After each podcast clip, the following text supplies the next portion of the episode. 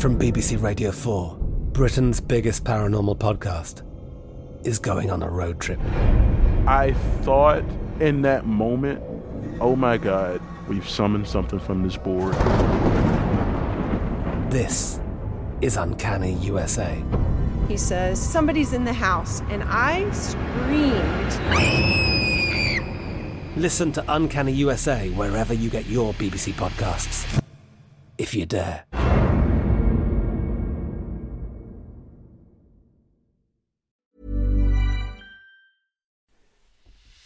Welcome to The Ancients, a new podcast dedicated to all things, well, ancient. I'm Tristan Hughes, and in each episode I'll be chatting with a world leading historian or archaeologist about our distant past. The art, the architecture, the battles, the larger than life personalities, events that have helped shape the world we live in today. From Neolithic Britain to the fall of Rome, from the Assyrians to Alexander the Great. Today I'm joined by Jim Crow. Jim is a professor at the University of Edinburgh. He's a Roman archaeologist and he lectured me a few years back when I was studying at Edinburgh University. And in particular, today we're going to be talking about Hadrian's Wall and Housesteads Roman fort. Jim has done excavations along the length of the wall, particularly at Sycamore Gap, that famous tree where all those postcards are taken. But for this podcast, we are talking mainly about Housesteads, the amazing archaeology that has survived at that Roman fort, the latrines, the barracks, the wall itself, and what all this amazing archaeology can tell us about life on the frontier. Enjoy. Jim Crow, it's a pleasure to have you on the show. Hello. Hi, Tristan. we haven't seen you for a long time. No, no. For uh, all those listening, Jim was once my professor at the University of Edinburgh and I have many fond memories. So, we're here today to talk about the archaeology of Hadrian's Wall, some of the most remarkable in the entirety of the Roman Empire, would you say? Yeah, I mean, Hadrian's Wall, in terms of its preservation and also the longevity of its study, is the best known frontier in the Roman Empire. It's convenient that it's not as long as the frontiers in Germany and elsewhere, um, and it's more accessible than some of the frontiers in North Africa and in the in say Syria. And it has been studied since Elizabethan times. And in some ways, that's one of the challenges of Hadrian's Wall is that you need to be aware of what folks have said in the past. There's a real depth of scholarship, and it's important that even working in the 21st century, we don't just look at what we can see today, but we're also alert to what people have studied in the past. And you mentioned this depth of scholarship. So for some of these like famous forts along Hadrian's Wall, had there been excavations occurring like over more than hundred years ago? Well, Houses itself, um, it's not the earliest fort to be excavated, but it's certainly excavations started there. Uh, I mean, quite serious, and you could almost say scientific excavations in the 1820s by a local clergyman, the Reverend John Hodgson. And Hodgson's work was actually very significant actually much more significant uh, in terms of the results and the way he published them than later on in the 19th century. And then subsequently, Housesteads became the focus for quite extensive, not really scientific excavations, but clearances. And then, right at the end of the 19th century, in 1898, the Newcastle Society of Antiquaries funded uh, an excavation which was led by a young academic from Oxford, a man called Reginald Bosanquet, who later on became professor at Liverpool. And he effectively excavated over one season and provided for the first time, almost for the first time, a, a, complete plan of a Roman fort. Certainly the first complete plan of a Roman fort from Hadrian's Wall. Is this what makes Housestead so significant? Do you think its construction is similar to other forts along Hadrian's Wall, or does it look iconic in its design? There are certain aspects which are distinctive, but What's critical about Housesteads is that, and it, this may apply to other forts, and certainly the excavations at Vindolanda, which, although it's not on the wall, is very close to the wall and had a life along with the wall. But Housesteads has the great advantage is that it was, after the Romans left, there was very, very little activity on the site. There was a limited amount of agricultural activity from the 16th century onwards. Um, and and then in the in the 18th and 19th centuries, there was just one single farmstead on the fort. I mean, it's remarkable to think that in Roman times there were perhaps up to uh, one and a half thousand people living there, And then after the Romans, after the empire had fallen and all the rest of it, after that period, the, the site was completely deserted. Now, this is comparable to what we, of course, we can find in other parts of the Roman world. I mean, Syria or North Africa, but it's fairly unusual in that sense that we do have this sort of remarkable level of preservation. So the level of preservation is in part due, as I said, because of the post-Roman abandonment of this site. Yeah, sure. Um, I mean, other sites were abandoned and not occupied, but Housesteads, because it's it's fairly isolated, uh, it was a less obvious place to go and steal stones from. So when antiquaries went there in the the first significant antiquaries went there in the early 18th century, what astonished them really was the level of preservation. You know, there were sculptures lying around, there were bits of buildings sticking out out of the soil, and it was a remarkable scene. And particularly as this was the beginning of the sort of the Enlightenment and the, the, the fascination with the classical world, it was like having your own ancient ruin, your own uh, relic of Rome, pretty much like an obvious, you know, recognizable relic of Rome in a very remote and, and, and quite desolate place, certainly from a 18th century perspective. Well, and, and so, of course, in the early uh, 19th century or 18th century, we see, they don't have the technological advancements we have today. So these finds, these monuments and stuff, were they visible to the naked eye? Oh yeah, there was a lot to, that could be seen. Um, that was basically the situation in, in the 18th century, and then from the 19th, early 19th century onwards, we have then various programs of uh, excavations or what really ought to be called diggings because what they were trying to do was not to so much discover what the archaeology revealed but rather to reveal the monumental structures in other words the walls the gates the the main buildings you know the, the granaries and so forth. Fascinating. Hundreds of years of archaeological history. With all these excavations what do we now know about the initial construction of Housesteads Roman fort? Well, Housesteads, like several forts, was, well, like all the forts on the wall, was secondary to the initial planning of the wall. And there's a, a continuing debate about what this means. And I'm not sure I really want to go into that because there's so much speculation. But at the same time, at Housesteads, we can see very clearly that initially the wall was was constructed. One of the turrets was built on what was to, going to be the site of the fort, and there was a milecastle not very far to the west of the fort. Now, this is part of the regular system of, of small towers and small forts with gates, which were situated every mile along the wall. So, the construction of the wall as a barrier started, um, and it was what we call the broad wall. So, it was about eight to 10 feet, well, in, in old money, um, wide. But it was only constructed as we can see it as a foundation. It was never completed as a, a proper wall. We're not sure whether the turret, the tower which was built over by the fort, how far it was actually completed. But then uh, what clearly happened was construction work started not so much on the wall itself, but on the, the building of forts with garrisons on the line of the wall. So this whole narrative, if you like, the structural narrative of how the wall evolved and how the planning system evolved is recognizable very clearly at Housesteads. And then once the fort walls have been constructed, and it has a sort of very characteristic rectangular shape with sort of curved corners like a playing card. Once that had been constructed, then the line of Hadrian's wall was brought up to the line of the fort. So we have this sort of sequence. And we can recognize a similar sequence at other places, and yet in some other places it's it's somewhat different. Uh, so that we we're fairly sure that Housesteads is one of what we call the primary forts on the line of the wall, whereas in other instances, the forts were clearly built after the wall itself had been completed. So there's a complexity which is important. Uh, trying to, for those who are interested in trying to disentangle the process of, of construction and what factors may have influenced this. And there's a, uh, a continuing and still a lively debate about this among scholars. I mean, talking about the factors which may have influenced its construction, when you visit somewhere like Housesteads, you know, atop that, uh, that, that hill, as it were, and how far it can look into the north. Do you think there was a strategic reason behind why they built Housesteads where it is?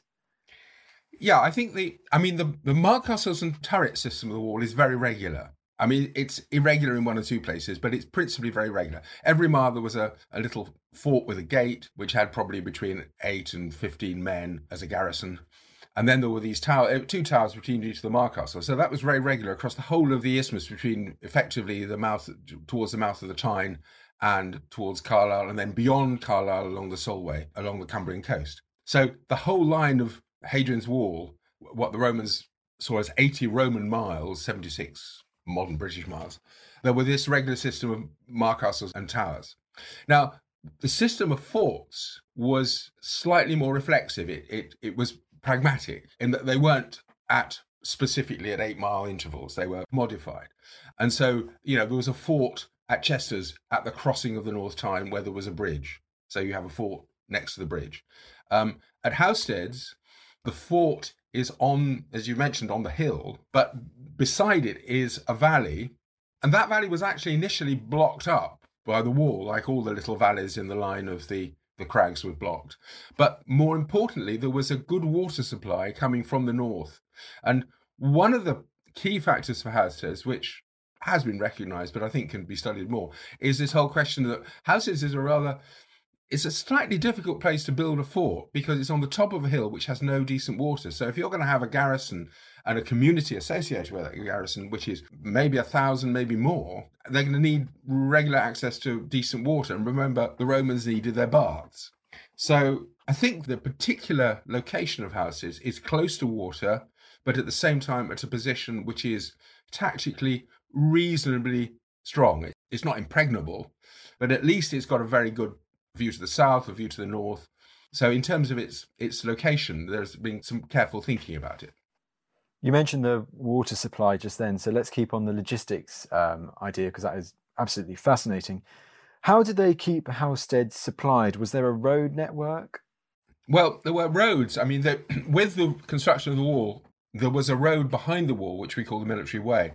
And preceding the building of the wall, there was already a Roman communication network from Corbridge in the east, uh, which is where the main Roman road from York crosses the River Tyne. So there was this road called the Stanegate. Well, we call it the Stanegate, it's the medieval name, which ran from Corbridge as far as Carlisle and perhaps beyond. And that's the road that goes through Vindolanda. So it's set back a little from the line of Hadrian's Wall, but relatively close to the line of the wall. Um, so that was one of the main communication systems. And then there was this road which linked all the milecastles towers and forts, which was just set back a little way from the wall itself. And then there were link roads, and we know there was a link road between Housestead, say, and Vindolanda. So there was a link road from Vindolanda up to Housestead and the line of the Stanegate. So communications were important because you know Housestead is in a landscape which is certainly since um, medieval times has been largely pastoral rather than arable there's very good preservation and we can see a lot just by looking at the landscape and looking in the right sort of ways and recognizing the, the physical features. So we know there are lots of communications. And then there would have been routes from Housesteads to the north. And significantly, originally, Housesteads had a gate in the one gate in the north on the north wall, but then that was changed a little later by the construction of a gate in the gap just to the east, which is called the Knag Burn, through which this water supply runs. And that gate was then constructed because the other gate was found to be sort of rather impractical. That tells us that communications through the wall at the forts was actually important to the Romans. Communications through the wall at the milecastle was less important, but communications through the wall at the forts was important. And in turn, that suggests to us that you know the garrisons in the wall were not simply there to sit on their bottoms and play games; they were actually potentially to be active north of the wall as well. So yeah, that so that sounds like one of the great confusions that might emerge. It wasn't just the garrison was there on Hadrian's Wall to defend against possible attacks from the north. Were they with these gates? Were they managing people coming through from the south to the north and from the north to the south? They could have been. Um, there's there's a there's a lot of debate, and and to be fair, there's a lot of speculation about this. Potentially, they could have been, and certainly in the past, when the Roman presence was seen as let's say, a rather more positive aspect of life in northern Britain, then it was argued that the Knag Burn Gate was there so that the Romans could communicate more effectively with the British populations who lived north of the wall. I think these days we're not necessarily, well, not everybody, but certain, uh, many scholars are taking a slightly more negative view of the Roman presence that the, the Romans weren't there for the, the good of the local British population. They were there for their own good primarily and for ensuring the effective um, security of the province to the south. And in, in able to actually achieve that, they then had to, I mean, they would have had to have been much more active to the north. So I think the gates were there as much as anything for practical, military, tactical, and strategic reasons. Fair enough. With regards to the garrison stationed at Housesteads, what do we know about these soldiers? What we know about the garrisons, for the most part, I mean, you know, archaeologists getting real, rather rather clever these days, and uh, it's using all sorts of scientific techniques. Uh, so we can identify from bones, we can identify where people grew up and all that sort of thing. Uh, however, we don't have any bones from Housesteads, and we don't have many bones from which we can identify as soldiers' bones from Hadrian's Wall, in fact. That's one of the big gaps. Uh, and there are parts of Roman Britain where we know, where we have scientific evidence which suggests we have a very sort of cosmopolitan uh, population coming in from across the Roman world. Fine. Uh, so on Hadrian's Wall, for the most part, we have to rely on other methods, and, and there are lots of sources and primarily, this is the, the evidence derives most of all from inscriptions. And there are a whole range of inscriptions. And, and one of the advantages of somewhere like Houses is because it was abandoned, because nobody was there, and because it's a bit cold in the winter, and so it never has a very significant population. Um, it has a very extensive hall of written stones a whole range of things. Some of these are rather sort of they're, they're official inscriptions, and they tell us about emperors and governors and and officers. Uh, and the construction of buildings. Sometimes they tell us that sometimes they're tombstones, uh, and they give us the names of people and so forth. And so there's this very large and extensive range of what we refer to as the epigraphic record. And this extends right up till the later third century. So, on that basis, we've got a pretty good idea of the the type of you know what unit was in garrison there? So we don't have to speculate who was there. And we know that the unit that was in garrison there for most of the time uh, was the first cohort of tungrians who were originally raised in what is now southeastern belgium. And they were german speakers although it's you know it's, it's on the cusp of germany. So rather than speaking a celtic language they spoke a germanic language. That's originally.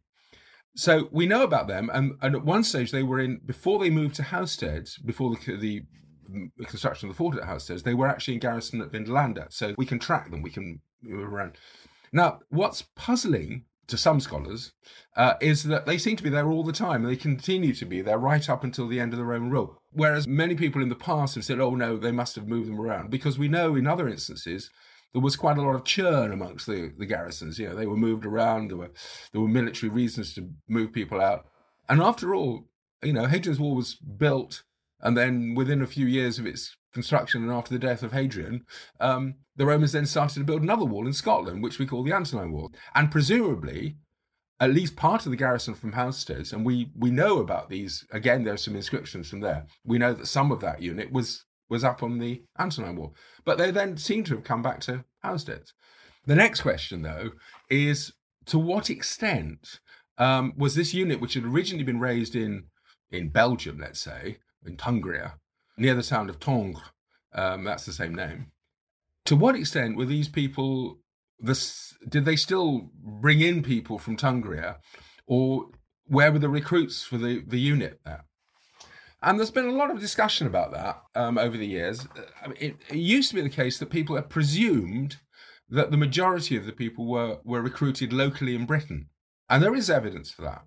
Uh, but from Housesteads, it's quite interesting that from the excavations in the 1970s and from looking at some of the uh, various other inscriptions, there's an extensive number, or a number, let's say, of German names which are much more typical of people who lived in Tungria than the people who would live in Roman Britain. So that sort of implies that was a sort of link still between Tungria and Hadrian's Wall. But I think before people accept that, I mean, we're going to have to get something slightly, a bit of scientific evidence would help. But having said that, there's lots of evidence for, there's significant evidence for a whole range of different sorts of people there uh, in the later Roman period as well. Millions of people have lost weight with personalized plans from Noom, like Evan, who can't stand salads and still lost 50 pounds. Salads, generally, for most people, are the easy button, right? For me, that wasn't an option. I never really was a salad guy. That's just not who I am. But Noom worked for me. Get your personalized plan today at Noom.com. Real Noom user compensated to provide their story. In four weeks, the typical Noom user can expect to lose one to two pounds per week. Individual results may vary. From BBC Radio 4, Britain's biggest paranormal podcast is going on a road trip.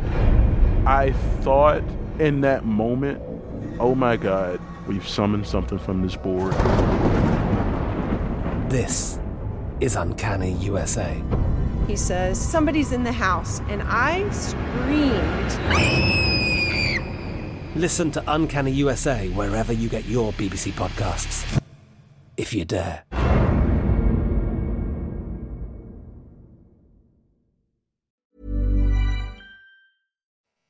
So is Housesteads a, a good example of the frontier, but also the interconnected global nature of the Roman Empire? well, I think I, I would be the first to say it is. In terms of, I mean, I've already mentioned that they brought in, there was still seemed to be some connection between Tungria, which isn't very far after all, uh, and and and Hadrian's Wall. But we also know from Housesteads that there were other German units uh, in the third century, and these are slightly different. They're not the standard sort of auxiliary unit who was which made up the garrisons for Hadrian's Wall. Um, and these are slight. Some of these come from Frisia, which is actually eastern Holland and northern Germany, which is outside of the Roman Empire, and they have slightly more outlandish names. And they also worship some pretty peculiar, by Roman British standards, gods. Um, so there's a whole shrine at Housesteads, dedicated to Mars, who was, of course, the Roman god of war. But he's called Mars Thincsus, which is a German name. Um, and he's actually associated with the Germanic god of war. And he has on various inscriptions, there's some terrific inscriptions now at the museum in Chesters, plus a really exciting relief, which is associated with Mars and together with a whole group of, of female goddesses who are the same as the Valkyries. So the same Valkyries who appear in Norse mythology and in Wagnerian opera. There's somebody with a name almost like Brunhilde there.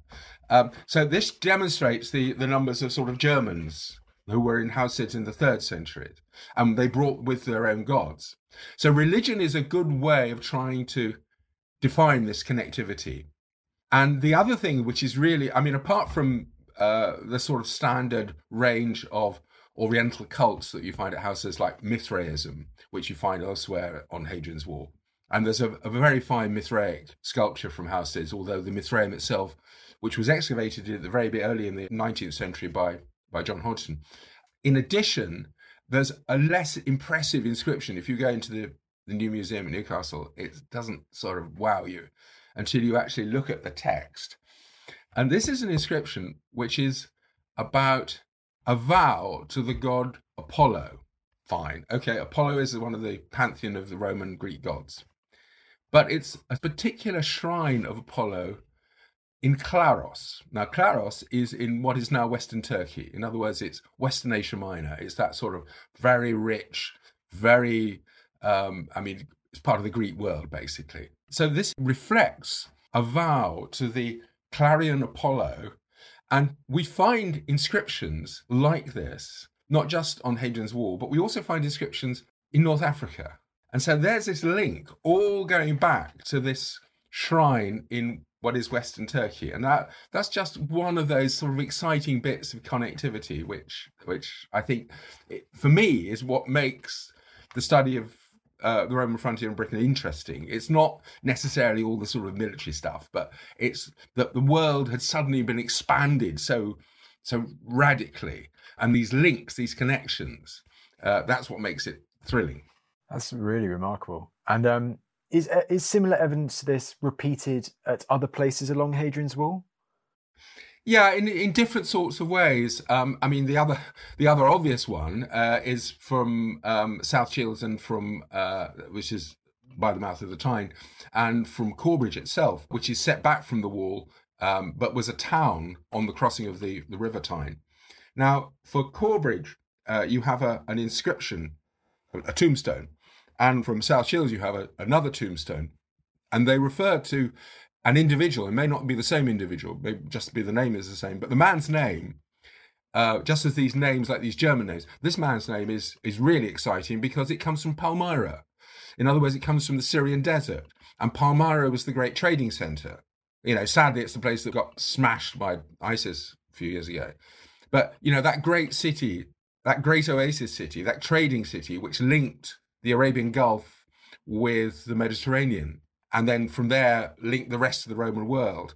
There are two inscriptions where we know there were definitely Palmyrians, one at South Shields, one at, at Corbridge. And the one at South Shields is more impressive because it shows uh, an intermarriage with um, a, a, British woman from southeast England, a, a freed woman, and that's really that's interesting in a different way. But the one from Corbridge, in terms of this sort of linkage, I think to my mind is more exciting because it mentions that this man who was called Barates, was a vexillarius. Now, a vexillum is a flag, and it could be he was a flag bearer, but mm, it's not too convincing why you should have a Palmyrian flag bearer. It's a long way to carry the standard, you know, joining the flag and all that. Um, it's been suggested, not by me, but by other scholars in the past, that what it actually is is a flag seller. Okay, that's fine, because we know that we know that Roman units had vexilla. They had these flags, and we have representations. For instance, there's a splendid representation on one of the um, the stones that were set up along the line of um, the Antonine Wall. But the point about these vexilla is was that many of them were made of silk, and silk was not from the Roman world, but was from China.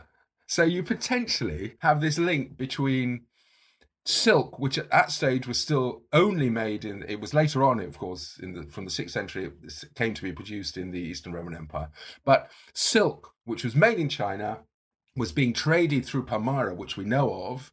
And that may be the explanation why we get these Palmyrians on Hadrian's Wall, because they were flogging silk to the garrisons along the line of the wall. And all part of this great sort of connected link, which drags us from, you know, the very eastern part of Eurasia to pretty much the west. That's amazing. So these Germanic soldiers stationed in housesteads could go down to the town to go to a trader who himself may have come from Palmyra or somewhere else in the empire to buy goods which have come from even further away beyond the borders of the empire.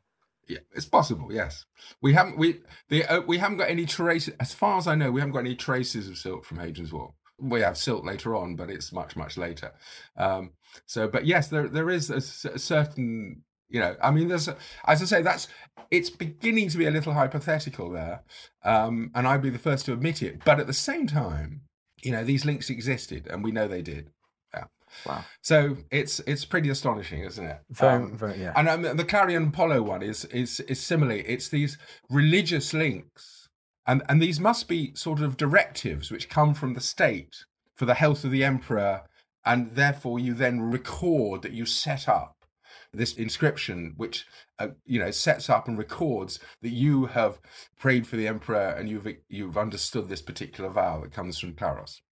And the dates of these findings, do they come at the time of the height of the empire rather than the late period? Yeah, I mean, Clarian Apollo is not uh, not entirely sure. It's I think it's late second or very early third.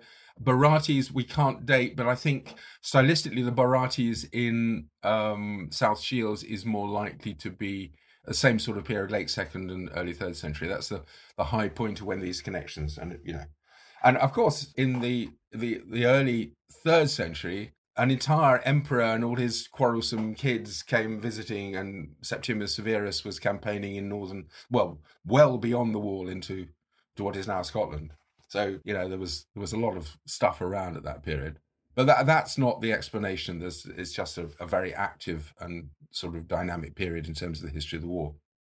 Oh, definitely. Um, go on Septimius Severus in a bit because obviously he does quite a bit of a shake up to the wall, some places in the wall.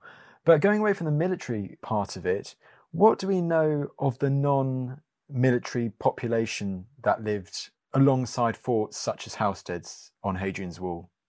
Well, once again, we've got two main sources of evidence. We've got we've got the epigraphic evidence, and there's certainly epigraphic evidence. There's names, and there's evidence for people who are not soldiers, um, women, children, and there are a number of tombstones and which indicate that.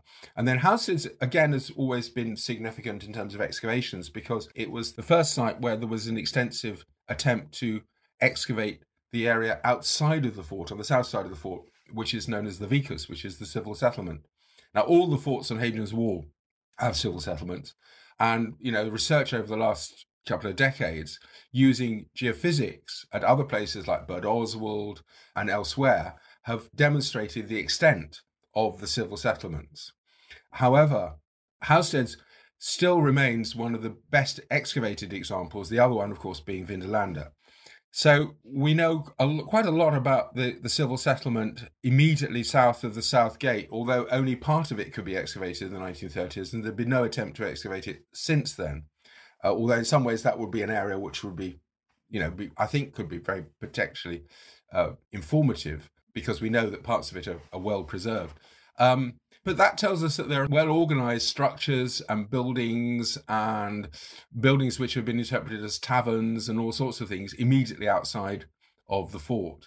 And so there would have been a, a, a significant community which would have grown up from Hadrianic times onwards, but particularly probably from the middle of the second century up, up until the end of the third century, which represented this community outside the fort. So, so when I speak earlier of a, of, of a community, a broader community of perhaps over one and a half thousand people living at Housesteads, it includes the civilians as well as the soldiers.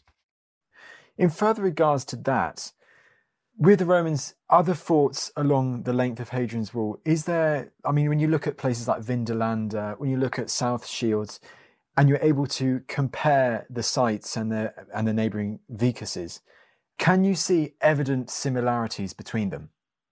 Oh yeah, I mean the similarities and differences, and I think one of the problems with Roman studies is that everybody thinks everything's the same, because essentially the the certainly in the second and early third century, most Roman forts are pretty similar, although Vindolanda isn't actually. It forever bucks the trend. It's a very peculiar case, but set that one aside. But in terms of the wall forts, they are relatively similar. There are slight variations in size and so forth. But the the Vici, uh, I think the extent of the Vici has come as a, quite a surprise to, to, to to scholars over the last, as I say, twenty years or so.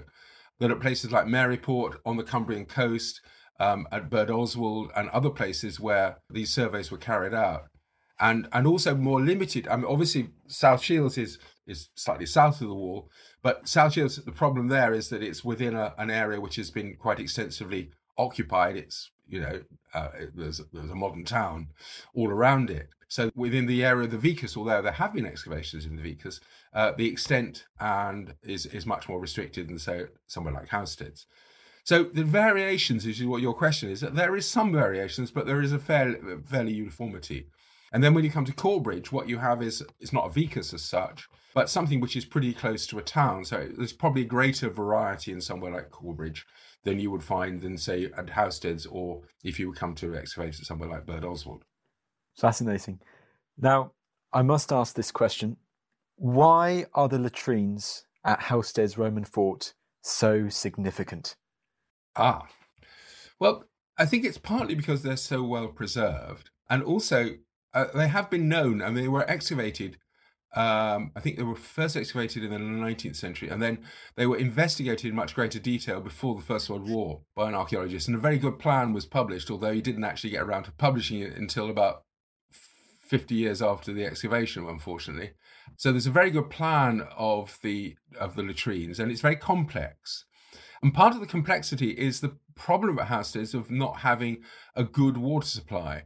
So not only do you have this uh, very sort of substantial latrine in the southeast corner of the fort, but you also have these water tanks all around it, which were clearly for the storage of water in order to flush it. Because you know the garrison houses at full strength, it probably wasn't ever at full strength, but it was potentially had about 800 men, which is um, quite a lot of um, sewage to dispose of. And if the basic way of flushing this place is, you know, rainwater, at Chesters, uh, there is a latrine and it's associated with the bath building, but the latrine at, at Chesters is actually flushed by the water coming out of the bars. And Chesters is actually fed by an aqueduct. So there's a regular supply of water, whereas Housesteads is largely reliant on rainwater harvesting. In other words, what can be collected in cisterns. And in the north of uh, the whole of Britain, the last month, we've had no rain. So in a situation like that at Housesteads, it must have got jolly smelly, basically. Whereas everybody says, "Oh, it always rains at Housesteads." Well, it can, and I worked up there, and I can vouch for it. But at the same time, there are periods of time when it doesn't rain so much. So that's why we have water tanks and other things. So, in terms of the actual monumentality of it, it reflects the, the fact that the Romans were really very well organized. In, they recognized that in terms of toilet facilities, you needed to focus them in one place, otherwise, you had a problem a hygienic problem as well as a sort of an odor problem so they they created this latrine that i have to say that um, if you wanted to go for a pee i'm not sure you needed to trek down to the southeastern corner because we do know for instance in commanding officers houses and things there are there are very often broken pots in corners of rooms and i suspect they were used as sort of urinals shall we say. So like most of the past it was smelly. We live in a very sort of um, sanitized world.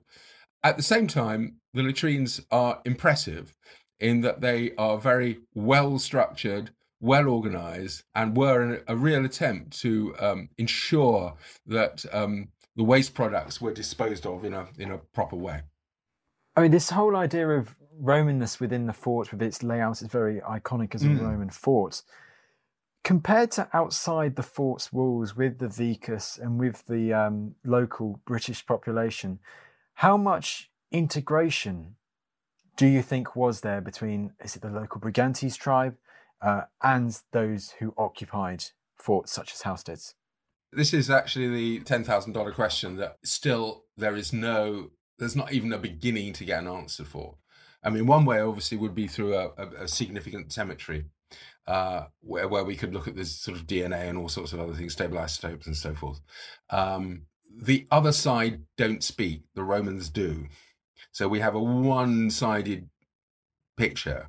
You know, there's a Roman voice, but there's no local voice. In many ways, the evidence for interaction is quite slight. In the past, I think in in the, the heydays of the well, the final days of the British Empire, scholars like to think there was greater interaction between the local populations and the Romans than I think we do now. And I think we recognize that the situation was pretty much them and us.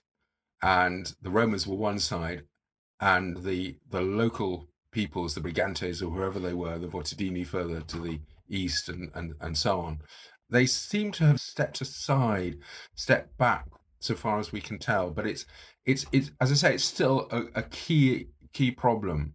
And there's new discussions, but not entirely convinced by what people are saying and there are changes. Houses, in any case, is not in a densely occupied area before the Romans arrive. We do know of small farmsteads of Roman Iron Age date. In other words, they're essentially the Iron Age communities, but they're at a Roman time. But with the exception of one at Milking Gap, which is a little to the west of Houses, none of these have ever been excavated. And the Milking Gap example is slightly unusual in that it lies very close to the wall in the zone between the wall and the vallum, which lies to the south. And that clearly seems to have gone out of occupation by the middle of the second century. So it didn't really last very long. But then, you know, we don't know what the vallum was really for, but it seems to have defined a military zone, a protected military zone. So you can well understand the Romans didn't want to encourage these people to still live there. Whereas there are other settlements to the south and to the north of the wall.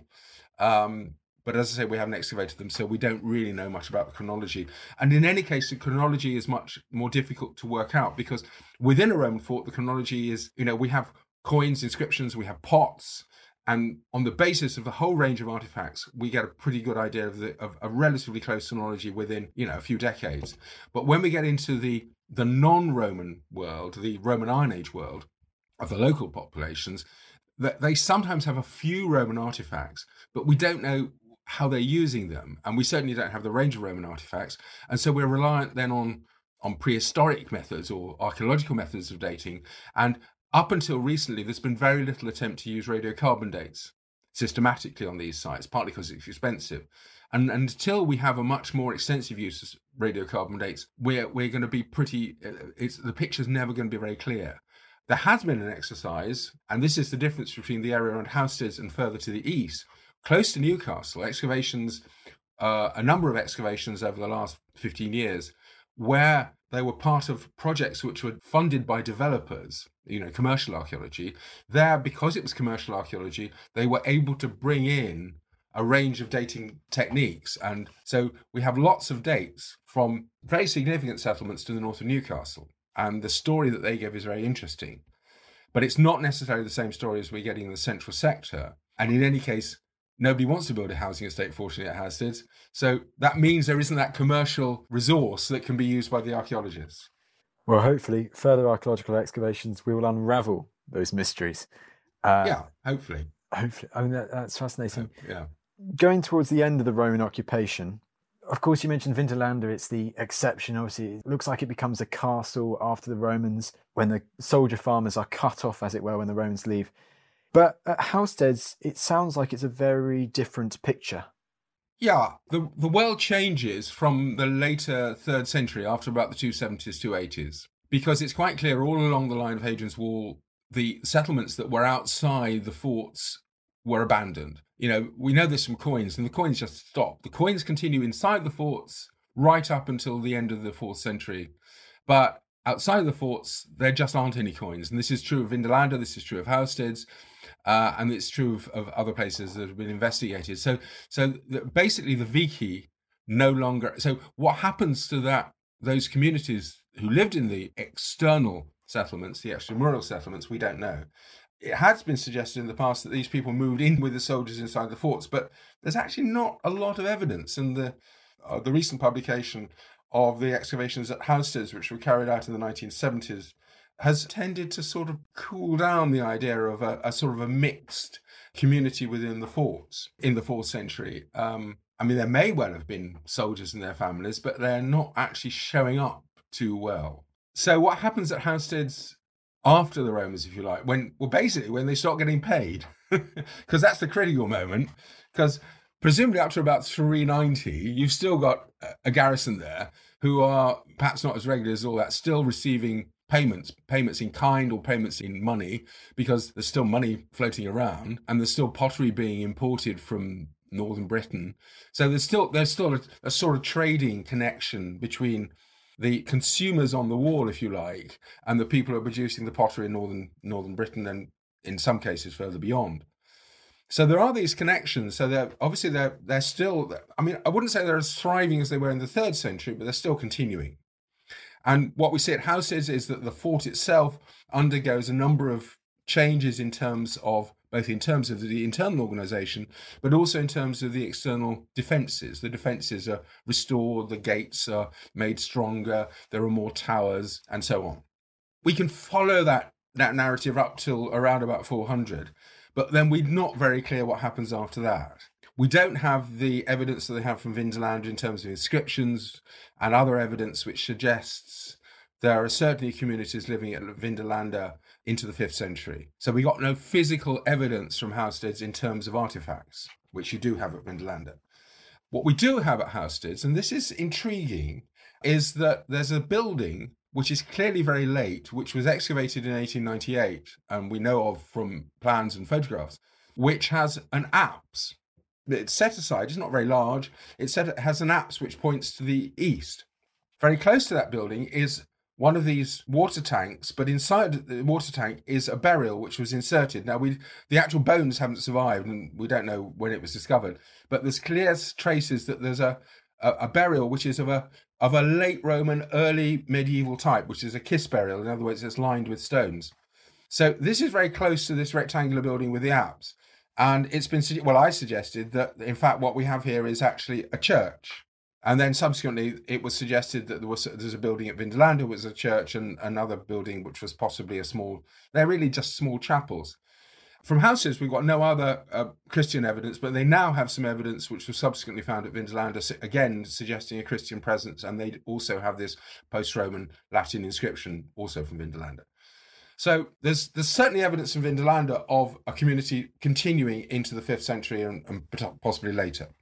Houses are more difficult to see, but there is this late evidence for some form of potentially Christian uh, shrine and also some other slight buildings on the remains of the late Roman barracks. Fascinating. I found it remarkable what you've said over the last hour, how much we know about Roman life on the frontier from Housesteads, but also how many mysteries still abound. Yeah. what we still want to know. Yes, I mean, this, no, no, that's that's the fasc- It's not just the fascination, but it's the challenge as well. Um, Indeed and it's a challenge now. In a, you know, it's a, it's a sort of different sort of um, world insofar that well, it's even worse in the contemporary world with this current pandemic. But in terms of the resources which are going into archaeology these days, you know, we over the last 25 years, with the exception of Vindolanda and some excavations at places like Birdoswald and Maryport, most of what we know about the new evidence from Hadrian's Wall comes from it, it comes from commercially funded excavations and also the excavations at South Shields. One of the things we need to rebalance in overall studies of Hadrian's Wall, I think, is that we we've learned a great deal about what's happening in the east, in basically in the, the Newcastle area, both north and south of the Tyne, um, and also in some sites on the west. And previously, the central part of Hadrian's Wall, which includes Vindolanda, and of course there's been much continuing excavations of Vindolanda, which are continuing to reveal new and new evidence every year. But we also perhaps need to refocus onto the central sector so that we can sort of what we know about the central sector. Previously, we knew much more about the central sector, but now we're finding things elsewhere. And we need to sort of focus our questions and say, how do we see what's happening there? And is this happening uh, elsewhere along the line of the wall so we get a much greater holistic picture. I mean, that's one of the problems. So Sunlight House still has the potential, but of course, we then have to find out who's, you know, well, Historic England or English Heritage, whoever is the current manager, you know, how far they're prepared to finance it. That's not to say that a national body like Historic England isn't prepared to fund excavations because they have, you know, I'm not, I don't want to criticize them because in a period, after a period of significant national austerity, um, they have still retained major projects, whether they're uh, projects in the West or projects elsewhere in Britain. So they're working in a, a much tighter budget and a, in a different sort of environment than when, for instance, the Newcastle project was working in the 1970s. Well, I hope and I'm sure there'll be very good news in the aftermath of this pandemic for the central section of Hadrian's Wall. And Jim, you are definitely doing your part with your excavations.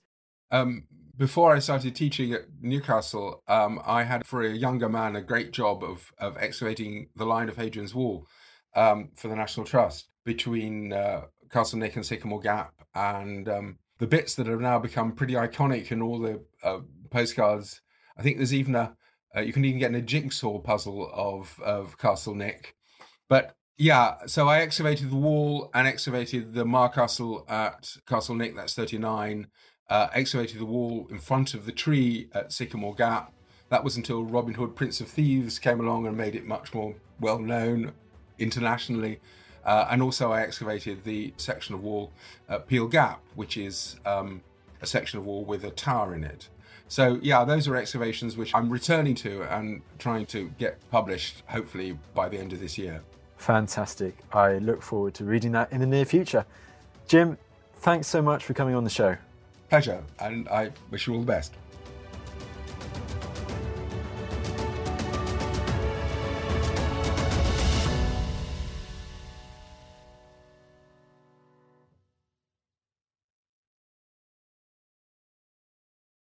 Thank you for listening to this episode of The Ancients. Please follow this show wherever you get your podcasts. It really helps us, and you'll be doing us a big favour. Don't forget, you can also listen to all of these podcasts ad free and watch hundreds of documentaries when you subscribe at historyhit.com/slash subscribe. As a special gift, you can also get your first three months for just £1 a month when you use code ANCIENTS at checkout.